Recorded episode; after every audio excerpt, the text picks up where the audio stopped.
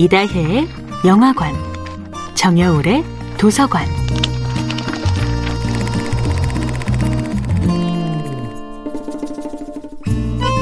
안녕하세요. 여러분과 아름답고 풍요로운 책 이야기를 나누고 있는 작가 정여울입니다. 이번 주에 함께하는 작품은 도스토옙스키의 죄와 벌입니다. 가난 속에서 살아가던 청년 로자는 살인을 저지른 뒤 완전 범죄라는 환상을 꿈꾸었지만 결코 자신이 죄에서 벗어날 수 없음을 깨닫습니다. 그에게는 치명적인 죄를 인정할 용기가 필요했습니다. 하지만 그런 용기가 그냥 저절로 샘솟지는 않지요.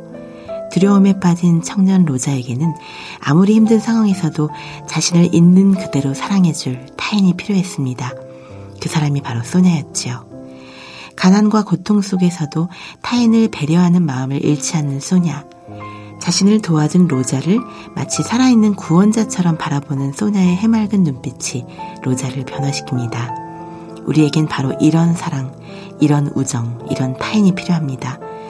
누군가 로자처럼 고통받고 있다면 우리 자신이 그런 다정한 친구 소냐가 되어주어야 하지 않을까요? 로자는 공부도 잘하고 글도 잘 쓰며 말까지 청산유수로 술술 해내는 뛰어난 청년이지만 무엇이 옳고 그른지 인생에서 무엇이 중요한지에 대해서는 거리에서 몸을 파는 여인 소냐보다도 더 모르고 있었습니다. 어떤 심리학 이론도 최첨단의 신약도 해내지 못하는 마음의 치유는 어떻게 가능할까요? 바로 나를 진정으로 이해하는 단 한 사람의 타인만이 그것을 해낼 수 있습니다. 로자는 한때 이 세상에서 자신이 가장 불쌍하다고 생각합니다. 하지만 자기보다 더 불쌍한 가족, 소냐의 가족을 만나지요. 주정뱅이 아버지와 불쌍한 동생들을 먹여 살리기 위해 몸까지 팔았던 여인 소냐를 만나고 나서야 로자는 정신이 번쩍 듭니다.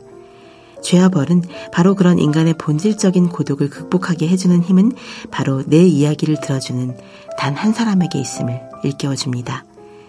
저에게는 죄와 벌이 지상에서 가장 따뜻한 우정의 이야기로 들립니다.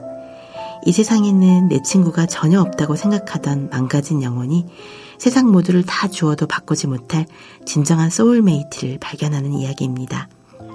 로쟈는 다른 사람을 고통에 빠뜨림으로써 우리가 얻는 모든 이익은 옳지 않다는 것을 비로소 깨닫습니다.